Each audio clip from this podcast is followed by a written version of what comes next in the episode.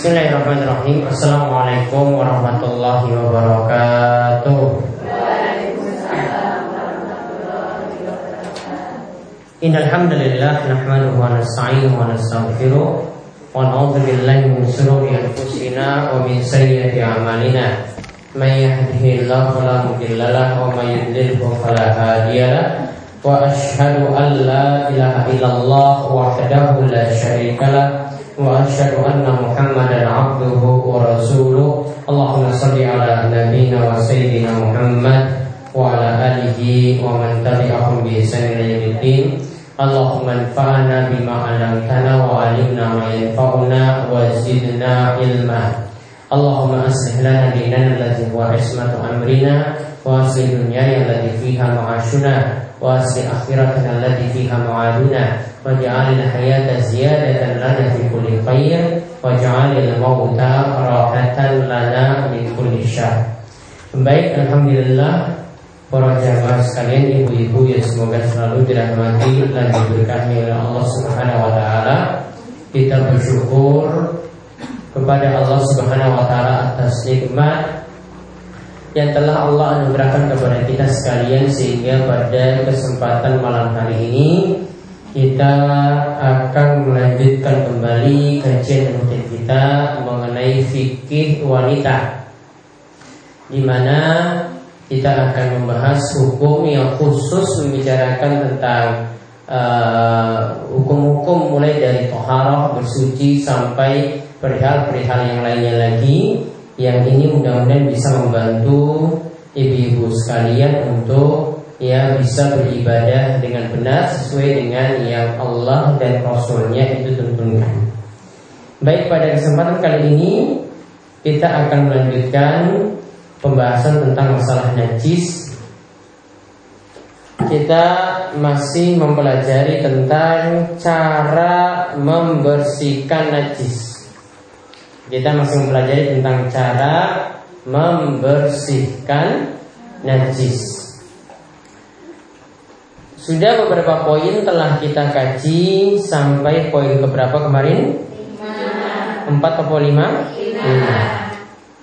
Jadi kita lihat dari poin pertama yang menjadi alat untuk menyucikan pakaian yang terkena najis atau barang dari najis itu yang pertama kali yang kita lakukan adalah dengan membersihkan menggunakan air. Kita membersihkannya itu dengan menggunakan air sebelum alat-alat yang lainnya. Jadi ini yang pertama. Kemudian kemarin kita rinci tentang cara membersihkan darah haid. Ya, yaitu yang terkena pada pakaian atau suatu tempat. Kemudian yang ketiga kita pelajari juga untuk menyucikan pakaian atau baju yang terkena kencing bayi. Ya bayi yang masih minum ASI. Ya kemarin sudah kita sebutkan bahwasanya uh, bayi yang terkena uh, bayi yang masih mengkonsumsi ASI ya yang masih mengkonsumsi ASI murni. Kemudian jika anaknya itu laki-laki ya ingat ya jika anaknya itu laki-laki maka nanti bekas kencingnya yang misalnya terkena pada pakaian cukup diperciki. Ya cukup apa? Diperciki. Beda dengan bayi perempuan kalau perempuan mesti dicuci Kemarin apa alasannya dibedakan antara bayi laki-laki dan bayi perempuan? Hah?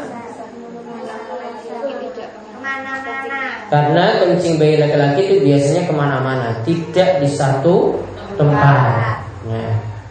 Kemudian dari sini juga kita bisa ambil pelajaran bahwasanya kalau disebutkan asi berarti masa wanita itu menyusui anaknya itu berapa bulan? Berapa lama? Dua tahun.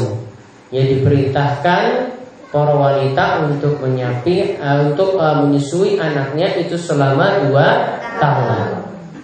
Kemudian disebutkan di penjelasan yang lainnya masa uh, untuk sebentar, 24 dikurangi 6 Nanti kalau dihitung-hitung masa wanita itu mengalami hamil ya hamil yang wajar itu paling cepat sampai melahirkan itu adalah enam bulan ya itu adalah enam bulan. Kan biasanya kan 9 bulan, namun kalau uh, ada yang kurang dari 9 bulan sampai 6 bulan saja itu masih dianggap wajar. Namun kalau kurang dari itu, ya kalau kurang dari 6 bulan itu sudah tidak wajar lagi, berarti yang terjadi ya kalau hamilnya sampai melahirkan itu cuma 6 bulan, berarti apa yang terjadi di situ? Statusnya apa? Kalau misalnya baru setelah nikah, setelah nikah, setelah nikah lima bulan kemudian itu melahirkan. Berarti apa yang terjadi di situ? Hamil di luar nikah. Nah, jadi enam bulan itu paling cepat. Kalau misalnya lima bulan itu sudah melahirkan berarti ya itu berarti hamilnya di luar nikah. Baik, kita sekarang lihat lagi yang berikutnya lagi baju yang terkena mazi, maka cara bersihkannya juga sama diperciki. ya, cuma diperciki saja nggih. Diperciki dan mazi itu hukumnya apa kemarin? Najis apa suci? Mazi, mazi. Najis. Yang suci itu cuma mani. Namun mani menyebabkan wajib mandi. Kemudian yang terakhir kita pelajari menyucikan ujung baju perempuan. Ya, berarti baju perempuan itu panjang, nggak ada baju perempuan itu pendek-pendek itu nggak ada, nggak ada sampai di atas Berlutut tidak ada zaman Nabi SAW itu tidak ada. Makanya di antara uh, Nabi SAW itu menyebutkan sinfani min ahlinar lam arahuma ada dua golongan yang merupakan penduduk neraka yang tidak pernah aku melihatnya. Jadi Nabi SAW tidak pernah menemukan orang seperti ini di zaman beliau.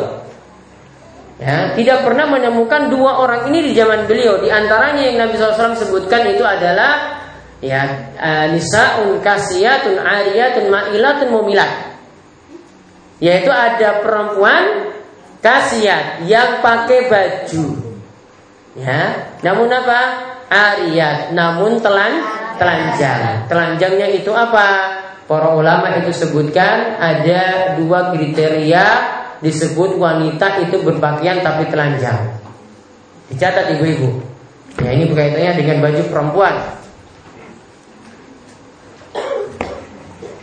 Yaitu yang pertama wanita yang berpakaian tapi telanjang Kriteria yang pertama, jadi tulis wanita yang berpakaian tapi telanjang. Ada dua ciri-ciri. Yang pertama,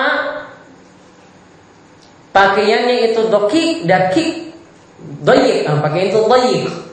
Itu orang Arab menyebutnya doyik. Maksudnya tipis. Pakaiannya itu tipis, termasuk juga jilbabnya. Kan biasanya kalau ada yang pakai jilbab segi empat, ya itu kan biasanya tipis kainnya. Jadi kalau pakai kelihatan rambutnya yang pendek, ya kelihatan rambutnya yang pendek.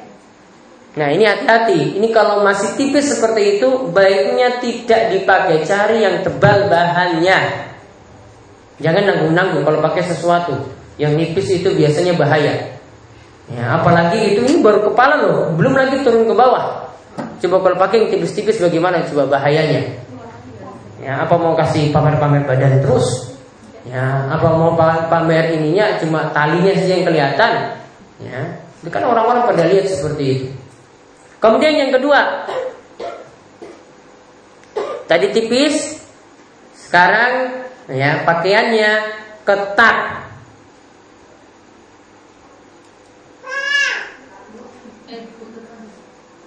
Pakaiannya itu apa? Ketat. Tadi sudah tipis, ya.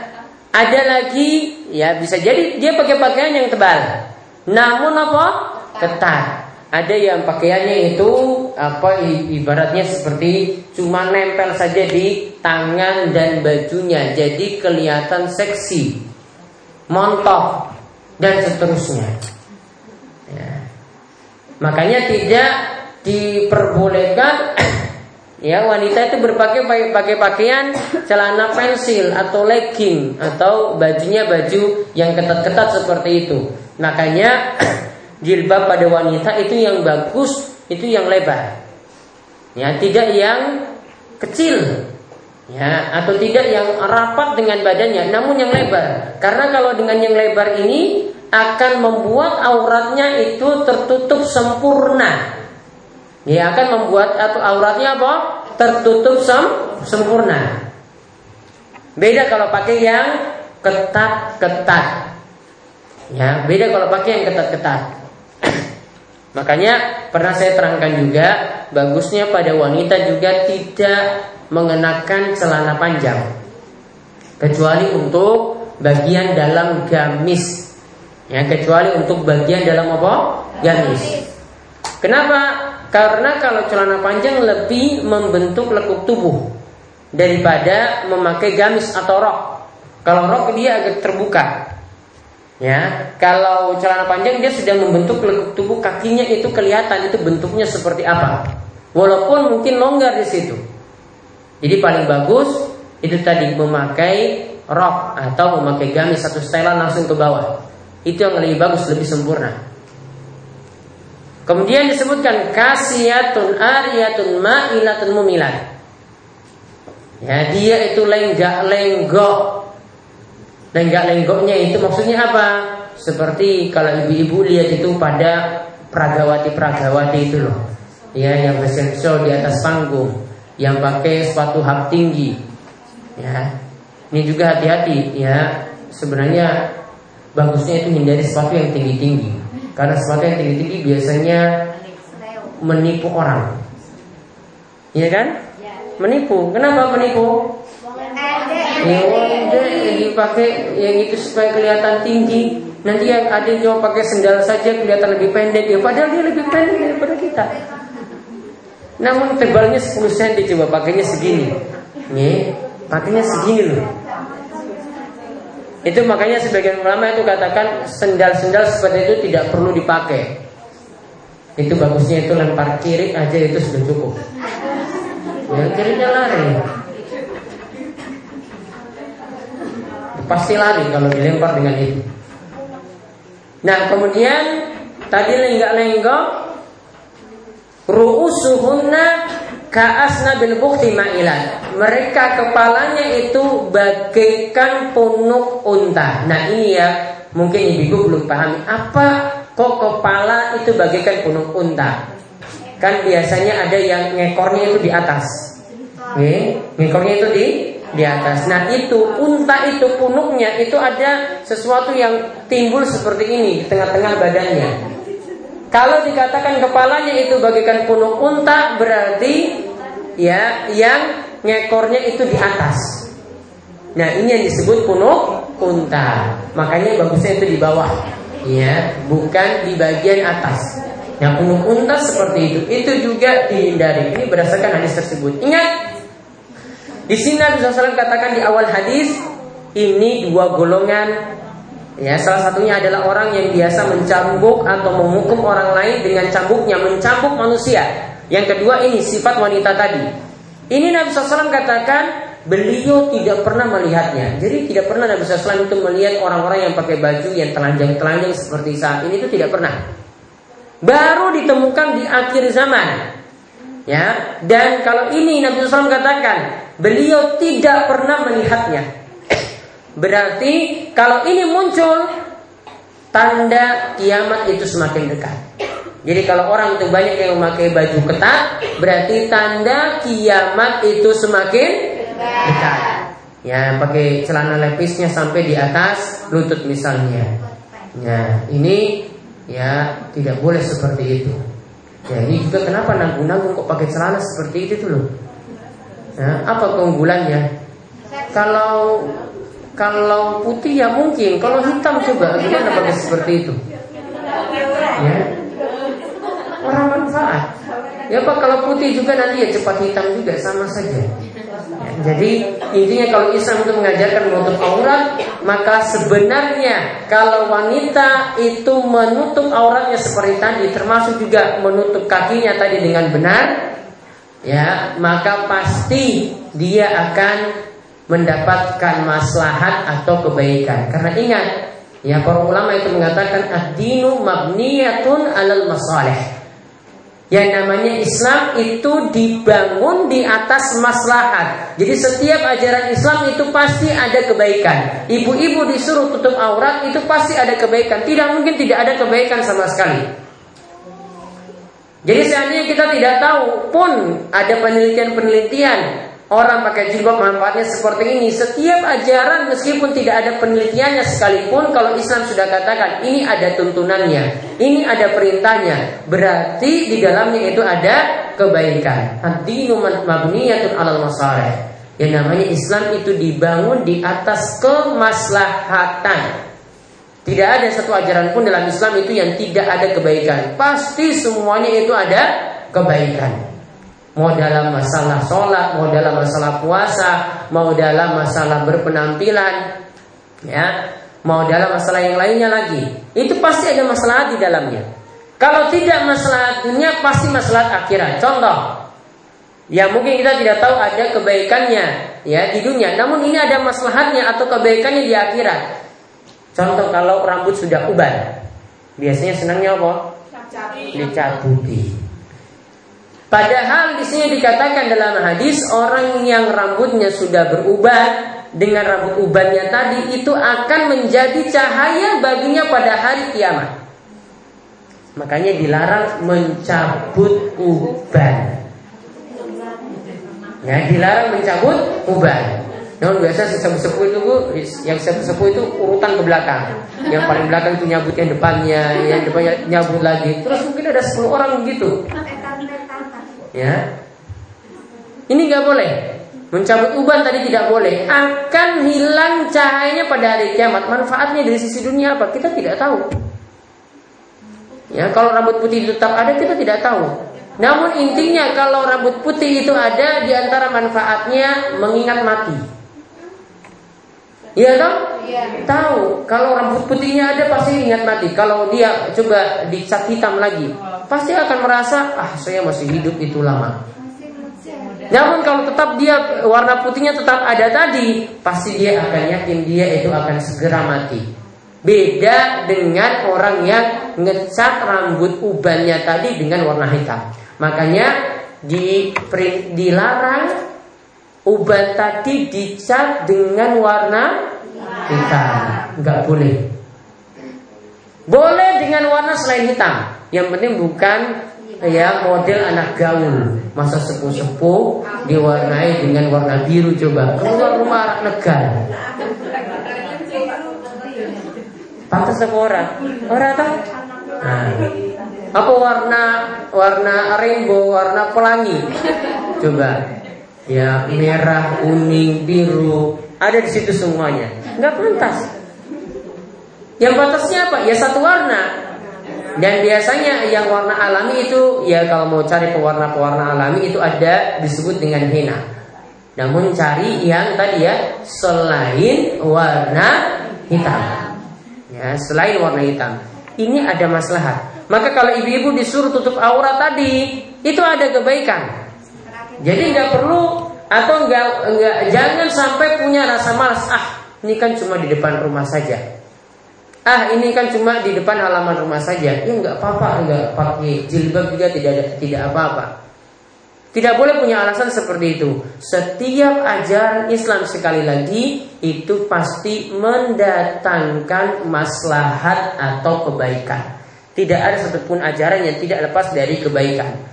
Kalau tidak ada kebaikan di dunia, pasti ada kebaikan di akhirat. Nanti contohnya nanti ada ajaran nanti yang disebutkan dalam pembahasan kita nanti kita bahas sunnah fitrah. Sunnah fitrah itu bagian dari ajaran Islam yang mengajarkan kebersihan pada setiap muslim. Jadi kita diajarkan nanti bagaimana hidup bersih. Itu disebutkan nanti dalam sunnah fitrah. Kebaikan di dunia ada. Ya, kebaikannya di akhirat itu apa? pahala yang besar dari sisi Allah Subhanahu wa taala. Itu sudah jadi pahala yang besar. Jadi kalau tadi kita kembali ke masalah pakaian yang di sini dijelaskan asalnya pakaian itu panjang-panjang dahulu. Dulu di masa silam pakaian para sahabat wanita di masa Nabi SAW itu panjang-panjang. Makanya ketika keluar rumah, lihat perhatikan, ketika keluar rumah para wanita kan kemarin disebutkan mereka kan pasti nanti geret tanah, pasti nanti ada tanah yang ikut dalam pakaiannya. Maka bagaimana supaya itu bisa bersih kalau ada terkena najis yang kering? Maka kemarin cara bersihkannya bagaimana? Langkah kaki berikutnya akan menghapuskan kotoran sebelumnya. Ingat sekali lagi, langkah kaki berikutnya akan menghapuskan kotoran sebelumnya. Jadi kita melangkah ini tadi yang ada kotoran sebelumnya terhapus. Melangkah lagi yang ada kotoran sebelumnya terhapus. Walaupun nanti hakikatnya, ya hakikatnya itu kotor, tetap kan kotor. Namun itu sudah dianggap suci menurut syariat. Ada sesuatu yang tidak nampak bersih namun Islam itu menganggap itu suci. Seperti kita tayamum. Pakai debu loh. Ada yang menganggap itu bersih seperti kita pakai air nyuci pakai air Gak ada yang bilang itu bersih. Namun kan walau itu pakai debu tetap dianggap secara maknawi ya walaupun tidak secara kasat mata tetap dikatakan suci walaupun kotor. Jadi kita kembali ke kaidah awal dulu pernah kita sebut setiap eh, segala sesuatu yang kotor belum tentu najis. Sekali lagi segala sesuatu yang kotor belum tentu nah, najis. Wah lihat saja orang yang tayamum. Dia cara tayamum itu gimana? Tepuk tangan ke debu atau tanah atau pasir. Ditepuk. Yang kalau masih tebal kan, ya jangan langsung ditempelkan di muka, ditiup dulu. Setelah itu diusap ke wajah. Lihat ada debu yang nempel, itu nggak bersih. Namun Islam menganggap itu suci. Ya, kalau orang sudah tayamum dia ya famsahu bi wujuhikum dia mengusap wajahnya dan wa aidikum dan kedua tangannya sudah dianggap suci. Walaupun orang menganggap itu tidak bersih. Maka di sini kemarin yang kita bahas terakhir, kalau ibu-ibu jalan itu nyeret tanah, maka langkah kaki berikutnya akan menghapus kotoran sebelumnya. Berarti pakaian tadi meskipun nanti ada bercak-bercak hitam misalnya, ada warna-warna coklat di situ, tetap masih dianggap suci. Itulah di antara kemudahan dalam syariat Islam. Dan dari sini kita bisa ambil juga faedah bahwasanya Islam itu dibangun di atas kemudahan. Islam itu dibangun di atas kemudahan. Kalau ibu-ibu tidak bisa sholat sambil berdiri, maka sholatnya sambil duduk. Duduknya gimana? Cara duduknya? Hmm? Mana saja yang mampu ketika itu cara duduknya seperti itu. Ya, mana yang mampu ketika itu ya cara duduknya seperti itu. Namun yang paling bagus duduk seperti ini bersila. Ya, duduk sholatnya loh. Maksudnya seperti ini. Kenapa? Biar nanti membedakan dengan duduk antara dua sujud. Kalau kita sholat sambil duduk gini, ya, ini sekadar kita berdiri. Nanti kalau mau duduk antara dua sujud, nanti beda nanti duduknya begini jadinya. Jadi beda. Ya, untuk membedakan posisi duduk antara kita ambil posisi berdiri dengan posisi kita duduk antara dua sujud biar beda. Namun kalau tidak mampu seperti itu tadi bebas cara duduknya. Mau selonjor misalnya nggak mampu ya mau cara duduk bersila seperti itu boleh. Kalau ada kesulitan Islam mendatangkan kemudahan. Ya. Kalau tadi dikatakan ad-dinu mabniun alal masalih ya Islam itu dibangun di atas di atas maslahat Maka ada kaidah lainnya yang lain yang para ulama sebutkan abdinu mabniun ala taisir. Islam itu dibangun di atas kemudahan-kemudahan. Contohnya tadi, tidak mampu sholat dalam keadaan berdiri maka sholatnya sambil duduk. Kalau kita tidak mampu mengerjakan sholat di masing-masing waktu karena sakit atau karena sedang bersafar melakukan perjalanan jauh, maka sholatnya boleh dijamak. Ya maka sholatnya boleh di dijamak. Dijamak itu artinya apa? Menggabungkan dua sholat dikerjakan satu waktu. Zuhur kalian ngasar. Terus maghrib kalian nisa. Ini dikatakan menjamak sholat. Dalilnya adalah Allah Subhanahu wa taala katakan aqimis sholata ya yaitu kerjakanlah sholat ketika matahari itu terbit ya waghasatil lail dan ketika sudah datang gelap malam. Maksudnya ketika matahari akan eh, ketika ketika di siang hari ya yaitu sholat zuhur dan sholat asar. Ketika di malam hari gelap malam itu sholat maghrib dan sholat isya. Berarti zuhur dan asar itu yang dijamak. Maghrib dan Isya itu yang dijamak. Tidak bisa asar kale maghrib. Ketika sulit mengerjakan di masing-masing waktu, boleh sholatnya itu dijamak. Dan ini juga berlaku untuk perempuan ketika baru suci dari haid di waktu asar. Maka dia tetap kerjakan sholat zuhur. Ya, kalau perempuan sucinya itu di waktu asar, maka dia tetap mengerjakan sholat zuhur. Kenapa? Karena dua waktu ini dianggap satu bagi para wanita yang punya uzur seperti baru suci dari haid. Begitu juga kalau dia sucinya ketika waktu isya, maka tetap mengerjakan sholat maghrib dan sholat isya. Atau baru tahu ini? Hah? Baru tahu. Nanti berikutnya harus kerjakan seperti itu. Ya. Harus kerjakan kalau baru suci di waktu asar, maka zuhur tetap dikerjakan. Ya, karena ini dianggap satu waktu bagi orang yang uzur dan ada fatwa dari para sahabat yang menyatakan seperti itu. Jadi paham ya? Kalau baru suci di waktu asar berarti tetap mengerjakan sholat Kalau baru suci di waktu isya berarti tetap kerjakan sholat maghrib. Namun zuhur asarnya tidak. Kalau baru suci di waktu isya. Cuma maghribnya saja. Maghrib Isya itu dianggap satu waktu bagi orang yang uzur. Nah, sekarang kita lihat yang berikutnya. Menyucikan bagian bawah sendal atau sepatu. Yang keenam Menyucikan bagian bawah sendal atau sepatu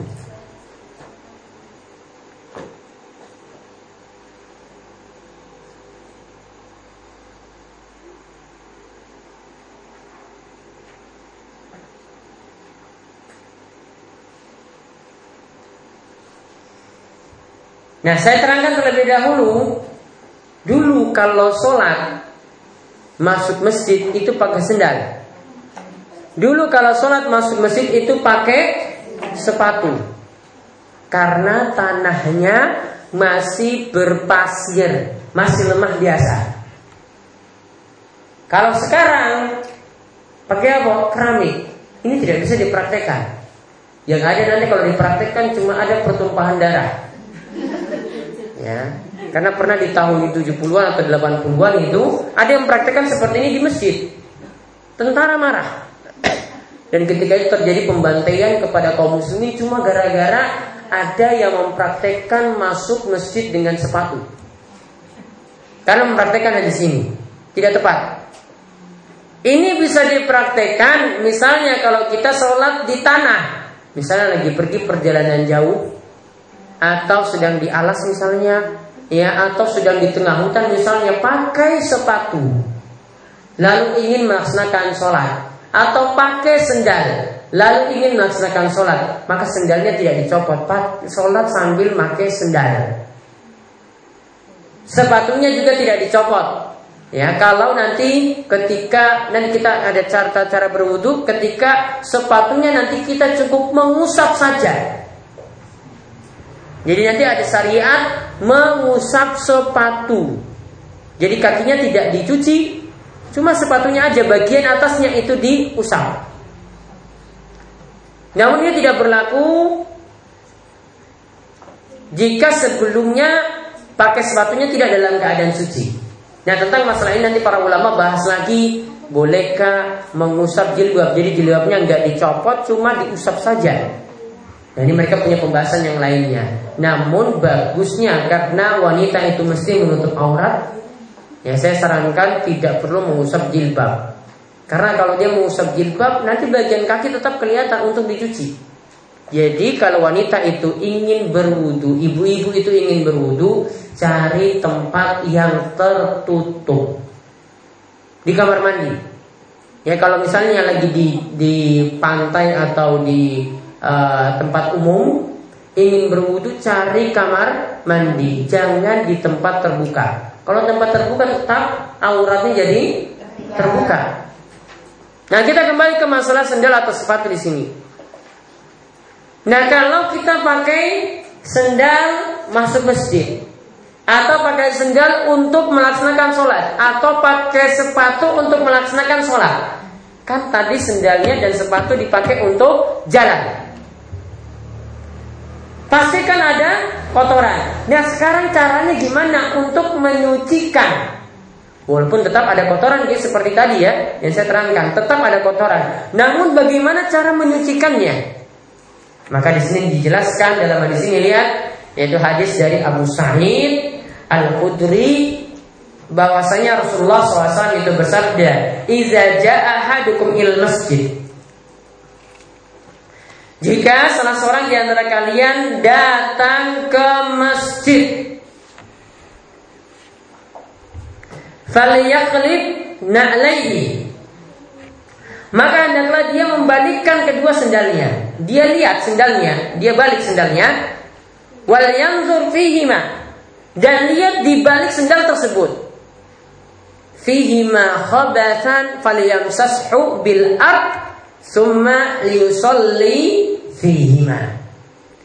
Maka dia balikkan tadi sendalnya untuk melihat apa yang ada pada kedua sendalnya. Jika dia melihat khabisan, melihat kotoran. Ya, kemarin kita sebut istilah khobis ya untuk apa kemarin yang kita bahas ketika malam Kamis? Nah, upah be bekam. Ya, toh? Upah bekam itu dikatakan khobis. Khobis itu artinya kotor atau buruk atau jelek. Nah, kita lihat di sini disebut jika kita balik sendal itu ada sesuatu yang habis, berarti ada suatu kotoran. Faliyamsahu bil ard maka digosokkanlah gosokkanlah sendal tadi atau sepatu tadi pada tanah. Summa yusolli fihima. Lalu gunakanlah sendal itu untuk sholat. Berarti cara membersihkannya dengan apa? Cuma apa?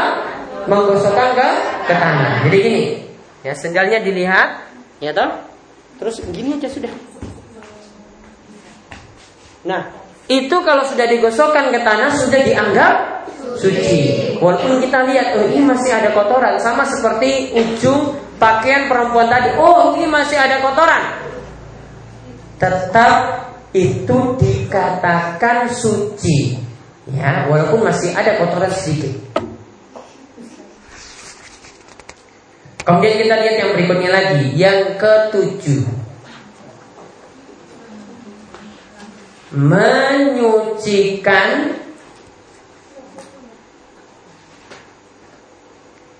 bejana setelah dijilat anjing. Menyulitkan bejana setelah dijilat anjing.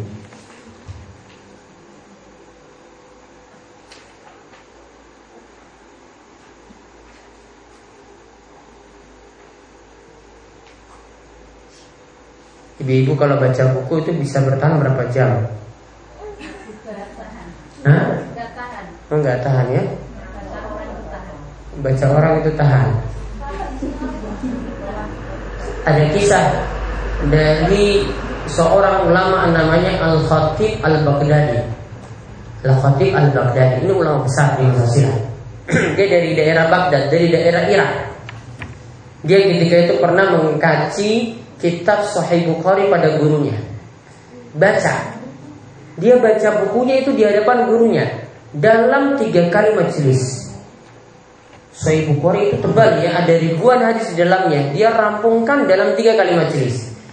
Tiga kali majelisnya itu seperti apa? Lihat, dia baca di depan gurunya mulai dari maghrib sampai isya. Lanjut lagi isya dilanjutkan sampai subuh. Ya, maghrib sampai isya, kemudian isya sampai subuh. Majelis pertama. Besoknya lagi dilanjutkan majelis yang kedua sama waktunya maghrib sampai nisa. Dilanjutkan lagi nisa sampai subuh. Dua kali majelis seperti itu. Majelis ketiga ini belum selesai buku ini belum selesai. Ribuan hadis ini belum selesai. Maka majelis ketiga dia mulai dari waktu duha. Taruhlah waktu dua mungkin sekitar kalau kita kira-kira beliau mulai jam tujuh lah. Itu lanjut terus sampai zuhur sampai asar sampai maghrib lagi. Dari maghrib sampai nisa. Nisa belum rampung lagi dilanjutkan lagi sampai subuh dan selesailah pembacaan kitab Sahih Bukhari. Ya, ini lebih tebal dari buku ini loh, Sahih Bukhari itu. Ya, lebih tebal selesaikan dalam tiga kali majelis seperti itu lamanya ya itu cuma baca tok itu loh cuma baca tok ya. Berarti semangat bacanya kurang tinggi. Ini aduh makanya ini harus banyak-banyak ini lelekan terus ini.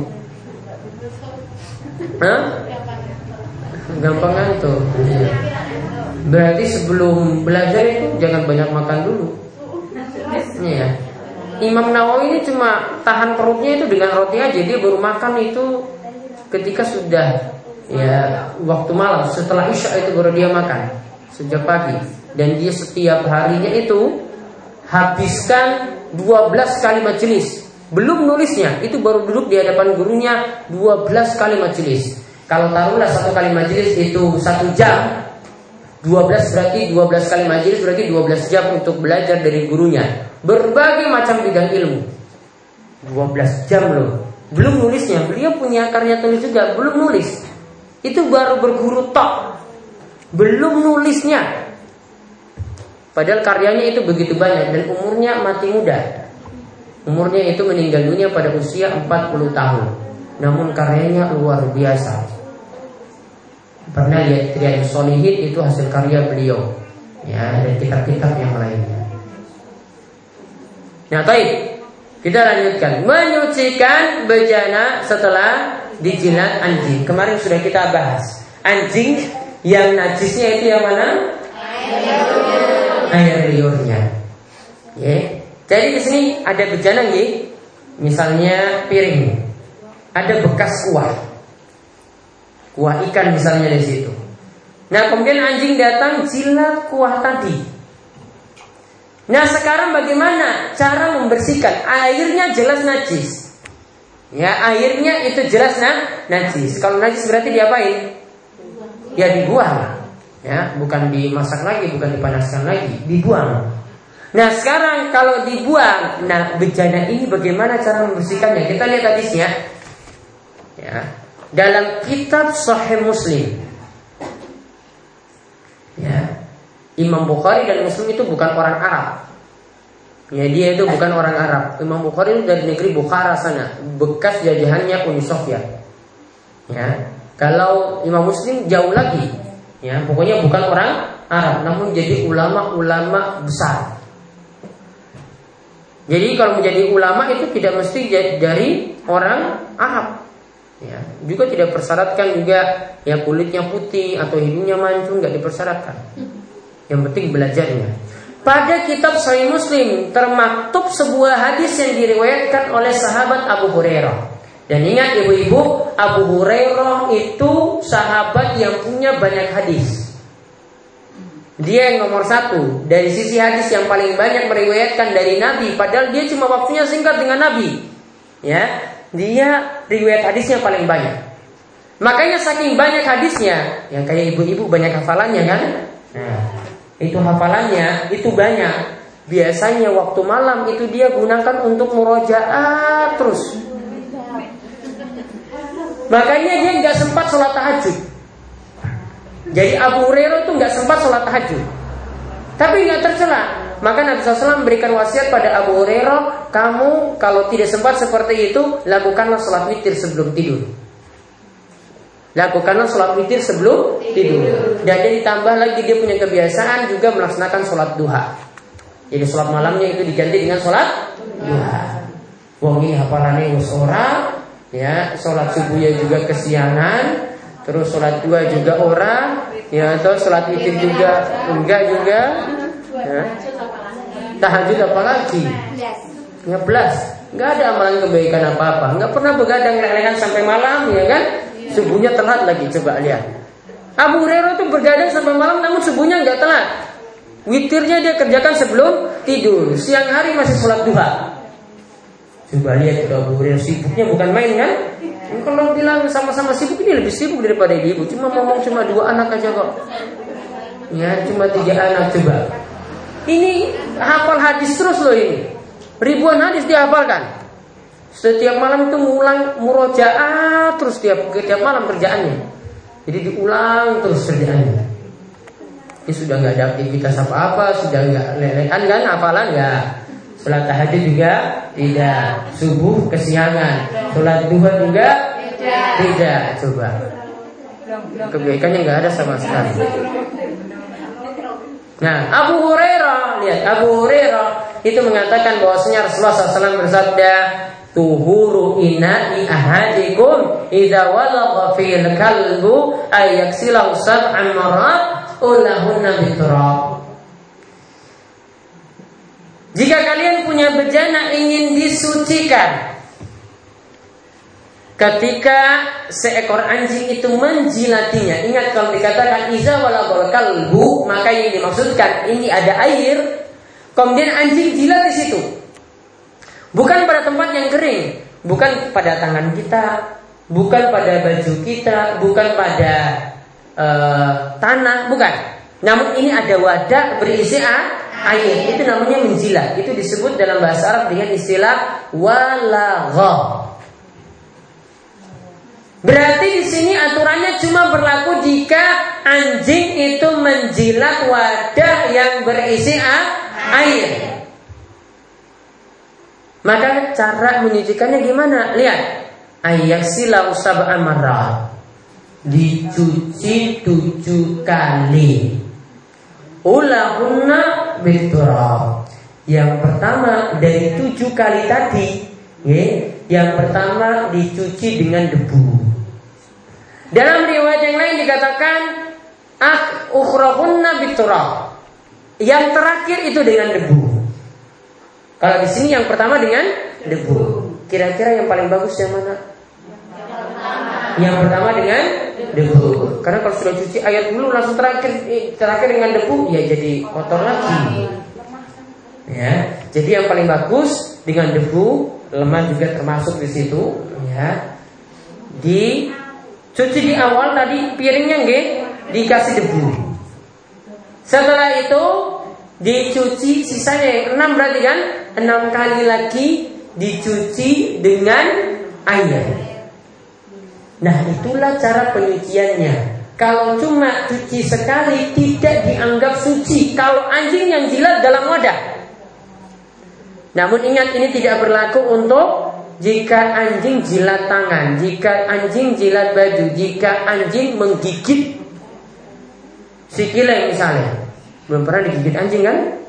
Iya Belum pernah. Ya, Jangan. Gak enak. Nanti yang lagi ngantuk jadi nggak ngantuk Sudah? Nah, jadi caranya adalah dicuci tujuh kali. Yang pertama dengan tanah. Namun ini cuma berlaku jika anjing menjilat wadah. Kalau dia menjilat tembok, dia menggigit tangan, dia menggigit kaki, menjilat tangan Itu tidak diperintahkan cuci tujuh kali. Cuma dicuci saya sampai najisnya tersebut hilang.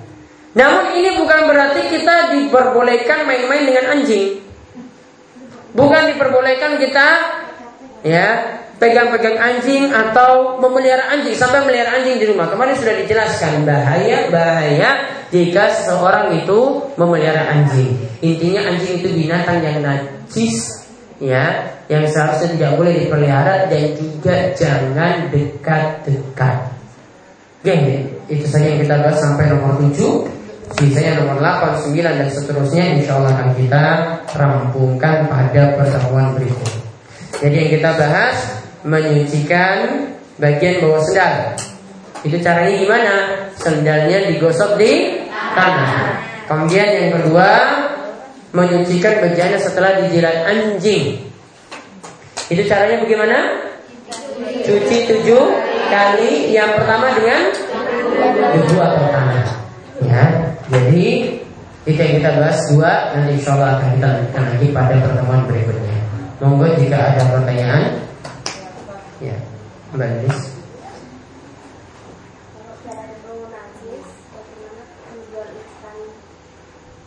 Kalau darah itu najis, bagaimana dengan menjual ikan? Darahnya itu boleh nggak dipegang atau seterusnya? Tapi darah kemarin sudah kita lihat di pembahasan sebelumnya Ya di sini beliau cuma menyinggung saja di halaman di terjemahan halaman 37 cuma menyinggung darah haid. Dan inilah pendapat yang lebih kuat, darah yang najis cuma darah haid. Begitu juga darah hewan yang tidak halal dimakan. Namun kalau darah hewan yang halal dimakan itu tetap suci. Kalau suci maka tetap masih boleh disentuh. Dan darah ikan tidak ada masalah. Ditambah lagi ikan itu bangkainya pun suci. Ikan kalau mati terapung di di air gitu saja tanpa kita ya sentuh sebelumnya tanpa kita bunuh sebelumnya tetap dikatakan bangkainya saja suci. Ya, maka untuk ikan tidak ada masalah. Ikan itu sama dengan walang, ya belalang itu termasuk kalau mati tidak dibunuh, mati begitu saja, artinya bangkai tetap dalam keadaan suci. Ada lagi? Oke.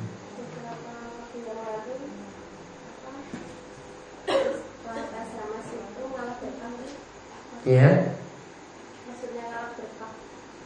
Ngalap berkah itu kalau dalam bahasa Arabnya disebut tabarruk. Artinya para ulama sebut tabaruk itu artinya tolabul barokah. Tolabul barokah itu maksudnya cari berkah. Sebagian orang melakukan cara-cara yang keliru, cari berkah tapi tidak pakai tuntunan. Ada yang sering kali saya contohkan Pak Kiai itu diberi makan satu nampan penuh Kemudian setelah itu jadi arahan jadi rebutan jamaah Tujuannya apa? Biar dapat berkah dari sisa makan minumnya Pak Kiai.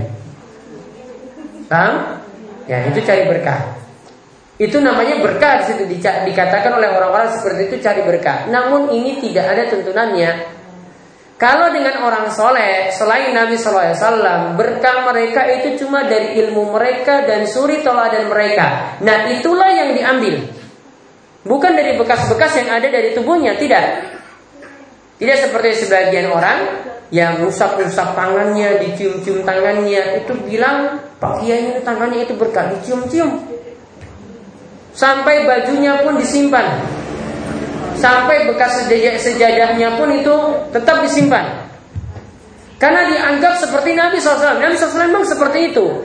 Namun ini tidak berlaku untuk ulama-ulama, untuk kiai, untuk ustadz atau untuk orang-orang soleh yang lainnya. Tidak berlaku. Ini cuma jadi kekhususan Nabi Shallallahu Alaihi Wasallam. Nah, adapun ngalap berkah yang ada tuntunan bagaimana? Yang pakai dalil. Ada yang sifatnya itu uh, dari eksperimen atau pengalaman kita bisa dapat berkah. Berkah itu artinya intinya kebaikan. Contoh orang ya ingin dapat anak dan anak itu adalah kebaikan, yaitu dengan menikah. Berarti menikah itu adalah jalan untuk dapat berkah. Orang ingin dapat rezeki yang lancar ya dengan bekerja. Berarti dengan bekerja keras dia dapat berkah.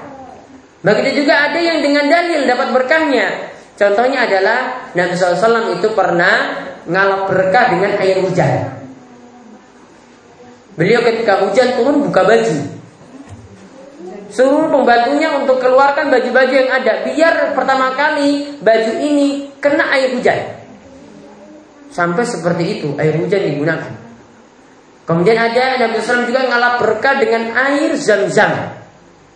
Ya, ngalap berkah dengan air zam-zam. Ini juga punya kebaikan. Boleh ngalap berkah seperti itu. Artinya cuma dengan sesuatu yang ada berkahnya yang Nabi SAW contohkan. Kalau tidak maka tidak boleh. Dan yang paling besar kita bisa dapat berkah yaitu dengan melakukan amalan soleh. Setiap orang yang melakukan amalan soleh pasti akan dapat berkah dan kebaikan. Ada lagi? Mau lebih?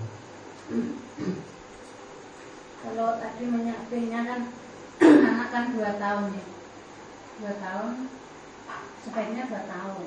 Iya. Banyak yang Kurang dari dua tahun.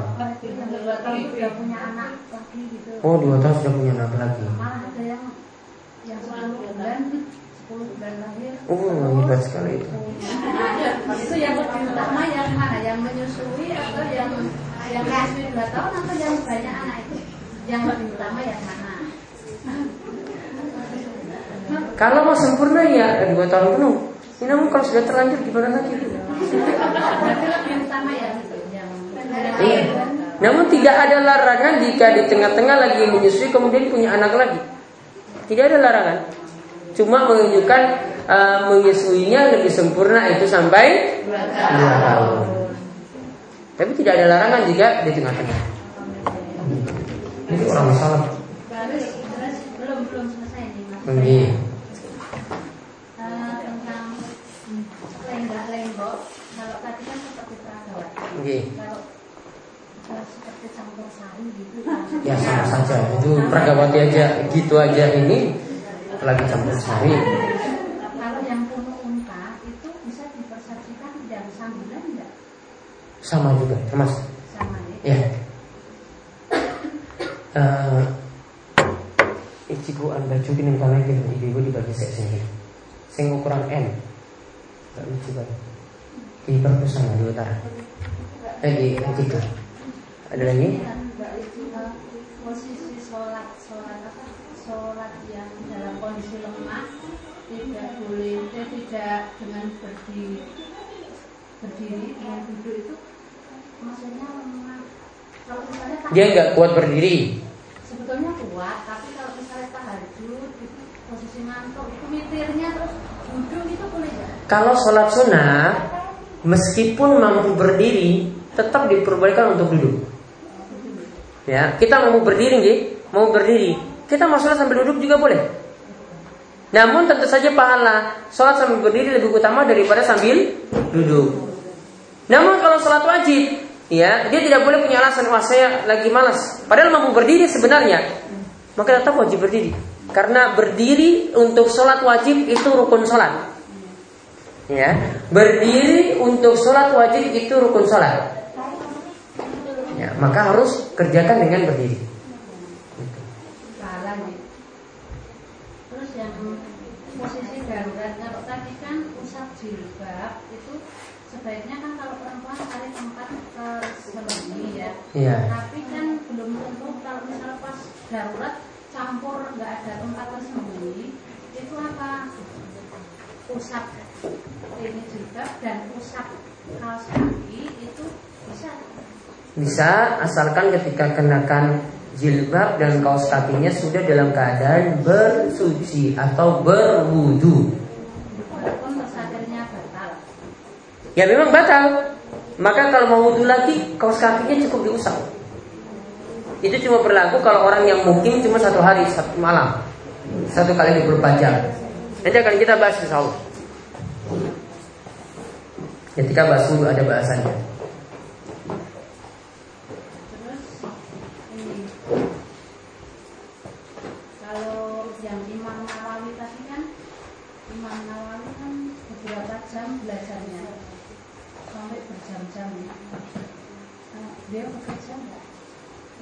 Gak tahu.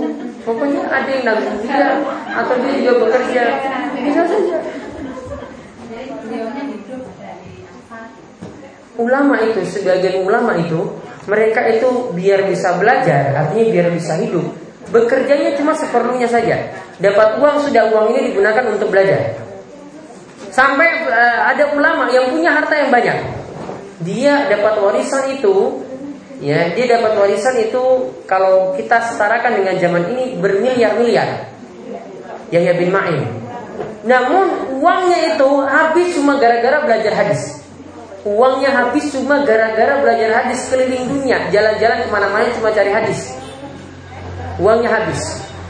Ya maka para ulama sampai katakan mantola hadisa aflas. Siapa yang pelajari ilmu hadis pasti jadi orang yang bangkrut. Ya, namun ada ulama juga yang hidupnya makmur. Ada yang kaya raya, seperti Ibnu Hazm, seperti Ibnu Hajar, itu orang yang kaya raya. Diberikan kele kelebihan harta dan dia uh, punya keistimewaan dengan kekayaannya tadi. Makanya ada seseorang yang juga jadi ulama. Ini tandingannya Ibnu Hazm.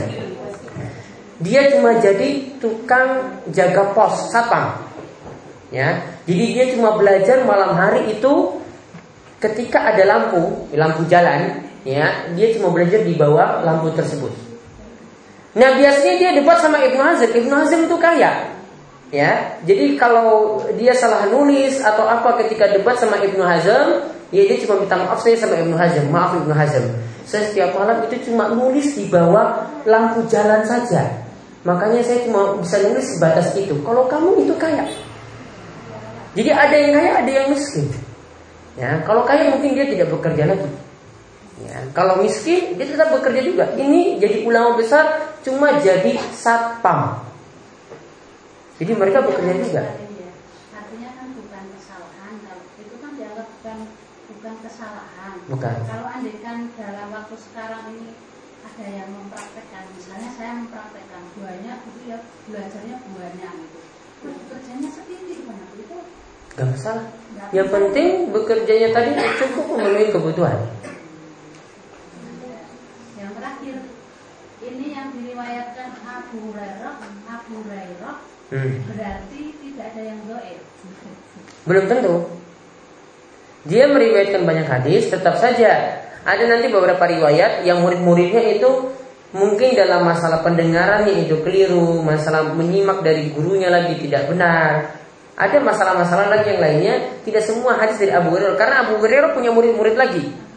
Dari Abu Hurairah mungkin benar, namun ke bawah-bawahnya itu bisa jadi keliru. Kan diriwayatkan oleh Abu Hurairah.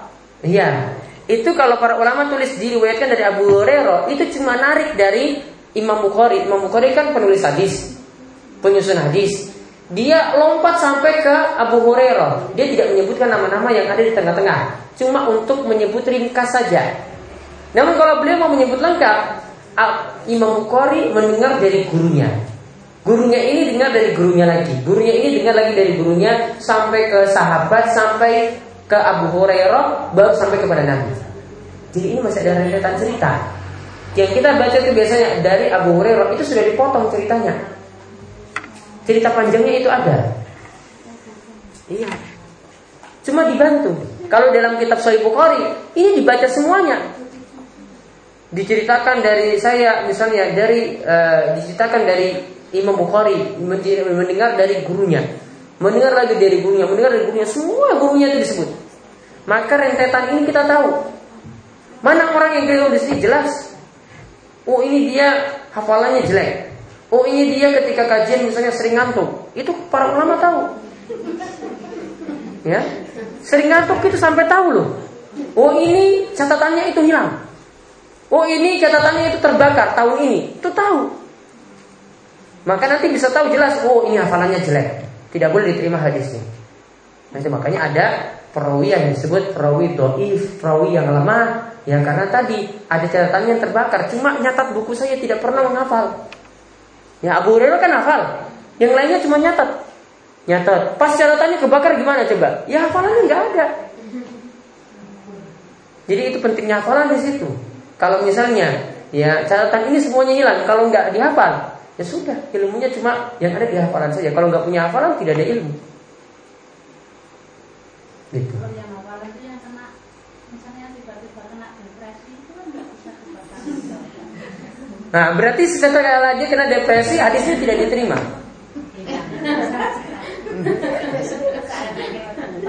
Dan para ulama tahu ceritanya seperti itu, tahu kapan dia depresi itu tahu. Ada lagi? Ya.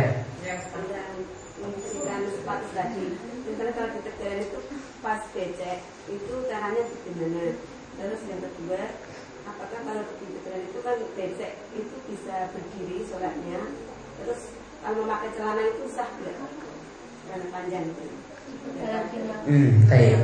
Uh, jadi di Tegalan kemudian yang pertama tadi sholat pakai sepatu tadi pas injak becek. Seperti itu tahu boleh dipakai. Ya, sholatnya dalam keadaan seperti itu. Nah sekarang kalau kita mau sholat, ya sekarang masalah pakaiannya. Bagusnya bawa sarung. Gak masalah. Ya, Nabi SAW dulu itu pernah masuk masjid. Masjidnya itu kehujanan dan tanahnya itu becek dan beliau sujud di atas lumpur. Ya, sujud di atas itu tidak ada masalah. Nah kalau kondisinya seperti itu, misalnya kalau mau seperti itu ya boleh. Ya, namun kalau kondisinya sulit seperti tadi, ya, maka sholatnya nanti sambil berdiri terus rukunya ruku, sujudnya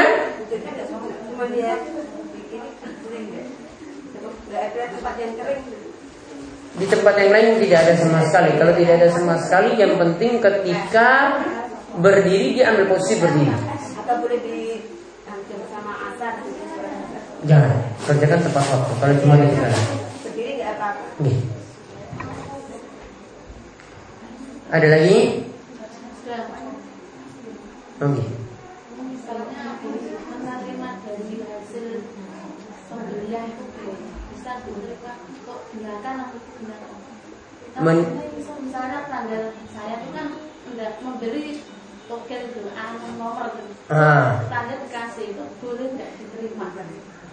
Kalau hasil judi itu haram bagi yang main judi ya namun tidak haram bagi yang menerima ya hasil judi sama dengan hasil riba rentenir dia haram bagi orang yang praktek rentenirnya tadi begitu juga untuk orang yang berjudi. Namun tidak haram bagi orang yang diberi. Kalau kita diberikan hadiah cuma-cuma ya dia dapat dosa. Kita boleh manfaatkan. Nah itu masalahnya nanti kalau istri yang dia tanggung.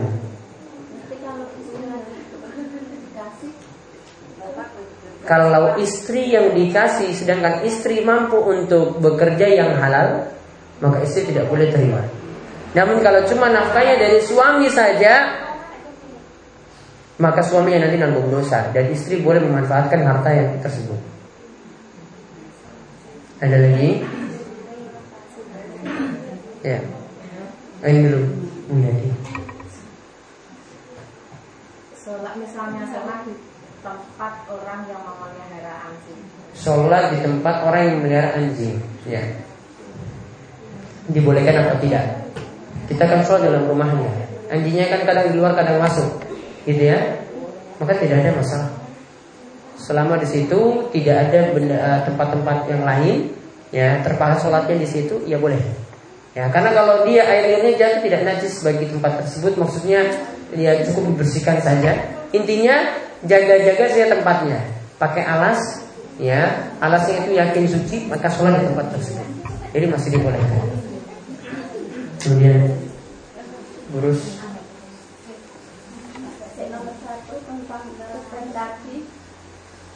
tentang Uban, ya uban.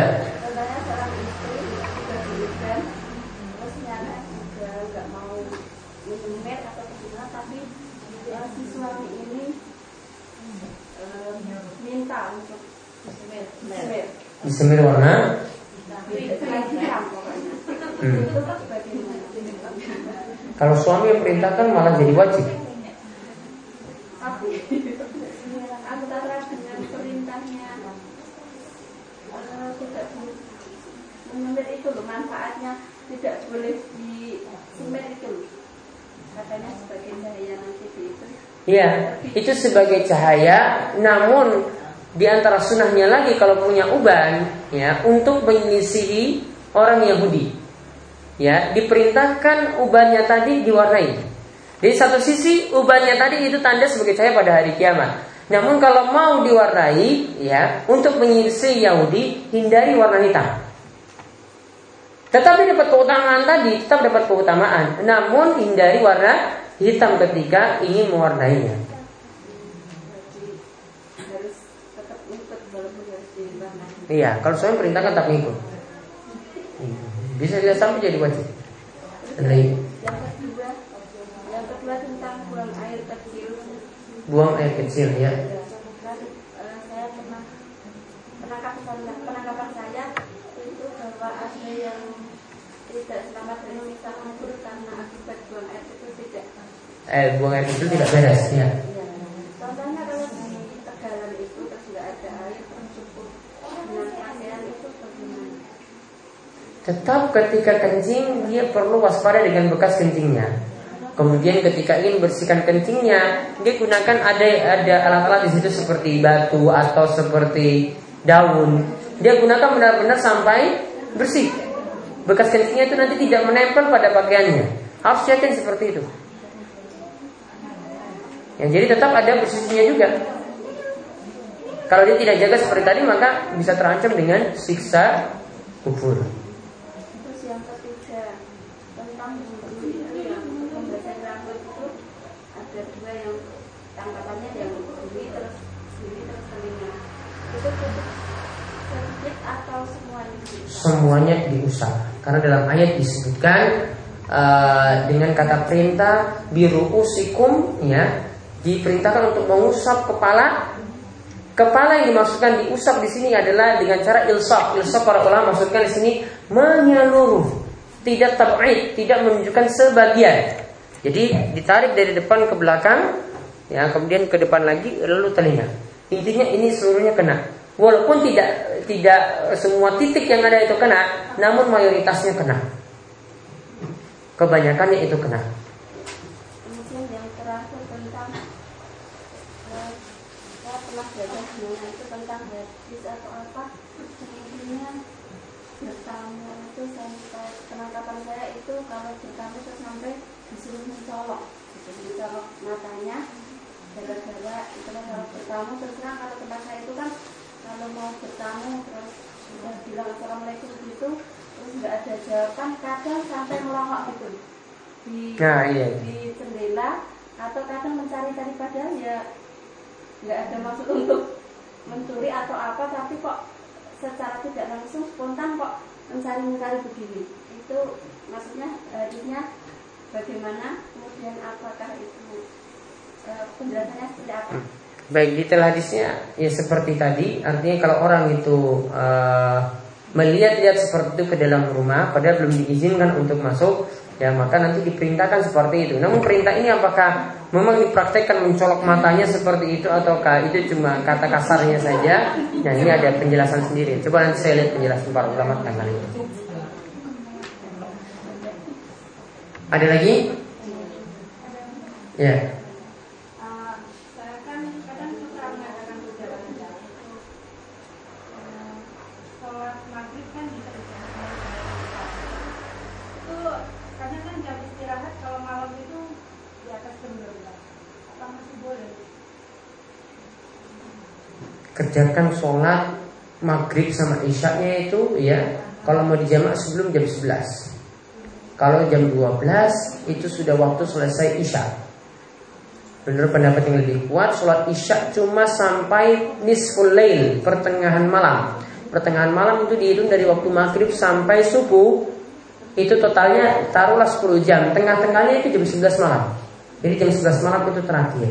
Sehingga kalau tidak sempat turun maka lakukan sholat di atas kendaraan.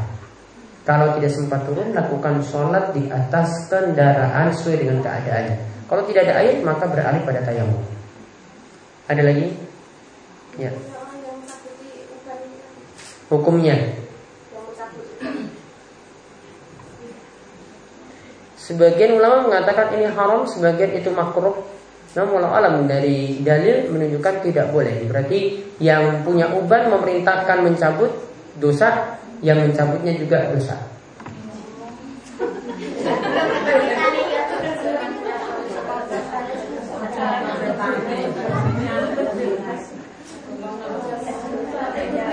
Ada lagi?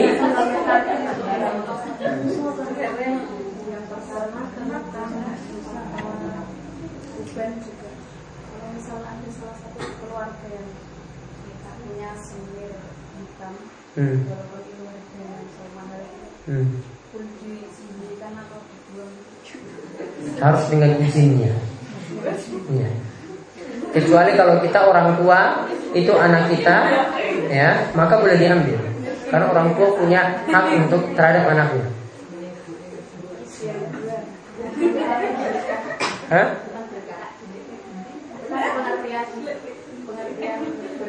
Kan sesuatu yang tetap ada dan bertambah. Hmm. Itu bagaimana dengan kasus misal di sebuah usaha tetap berjalan, hmm. terus terus bertambah hutangnya. Ya usaha terus berjalan, utangnya terus bertambah, ya terus. Dari satu sisi tidak, tidak ada sisi berkahnya, dari dari satu sisi ada sisi bangkrutnya. Jadi bisa seperti itu. Kebaikannya tetap ada, ya ada kebaikannya. Namun dari satu sisi ada kebangkrutannya di sini.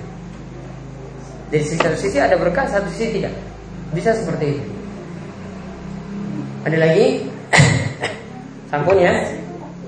Belum? Hah? Bisa nanya? Bisa lagi, bisa ngantuk paling. Hmm kalau kita melihat TV itu misalnya pengajian itu kan ada salam kalau untuk pemirsa. Itu kita wajib menjawab. Tetap wajib menjawab ya. Setiap salam seperti itu tetap wajib jawab walaupun itu tidak bertatap muka langsung tetap wajib jawab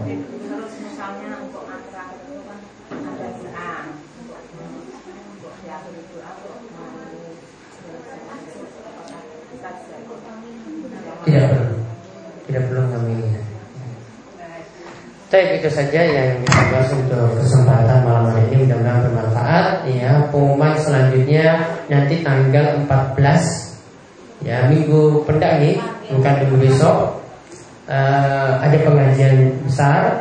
Jadi silahkan seluruh jamaah diperkenankan uh, untuk datang. Ini pengajian besar Ustadz dari Pekanbaru Riau yaitu Ustadz Ali Ahmad uh, membahas di pesantren DS itu membahas tentang masalah mendidik anak yaitu judulnya adalah anak aset berharga orang tua.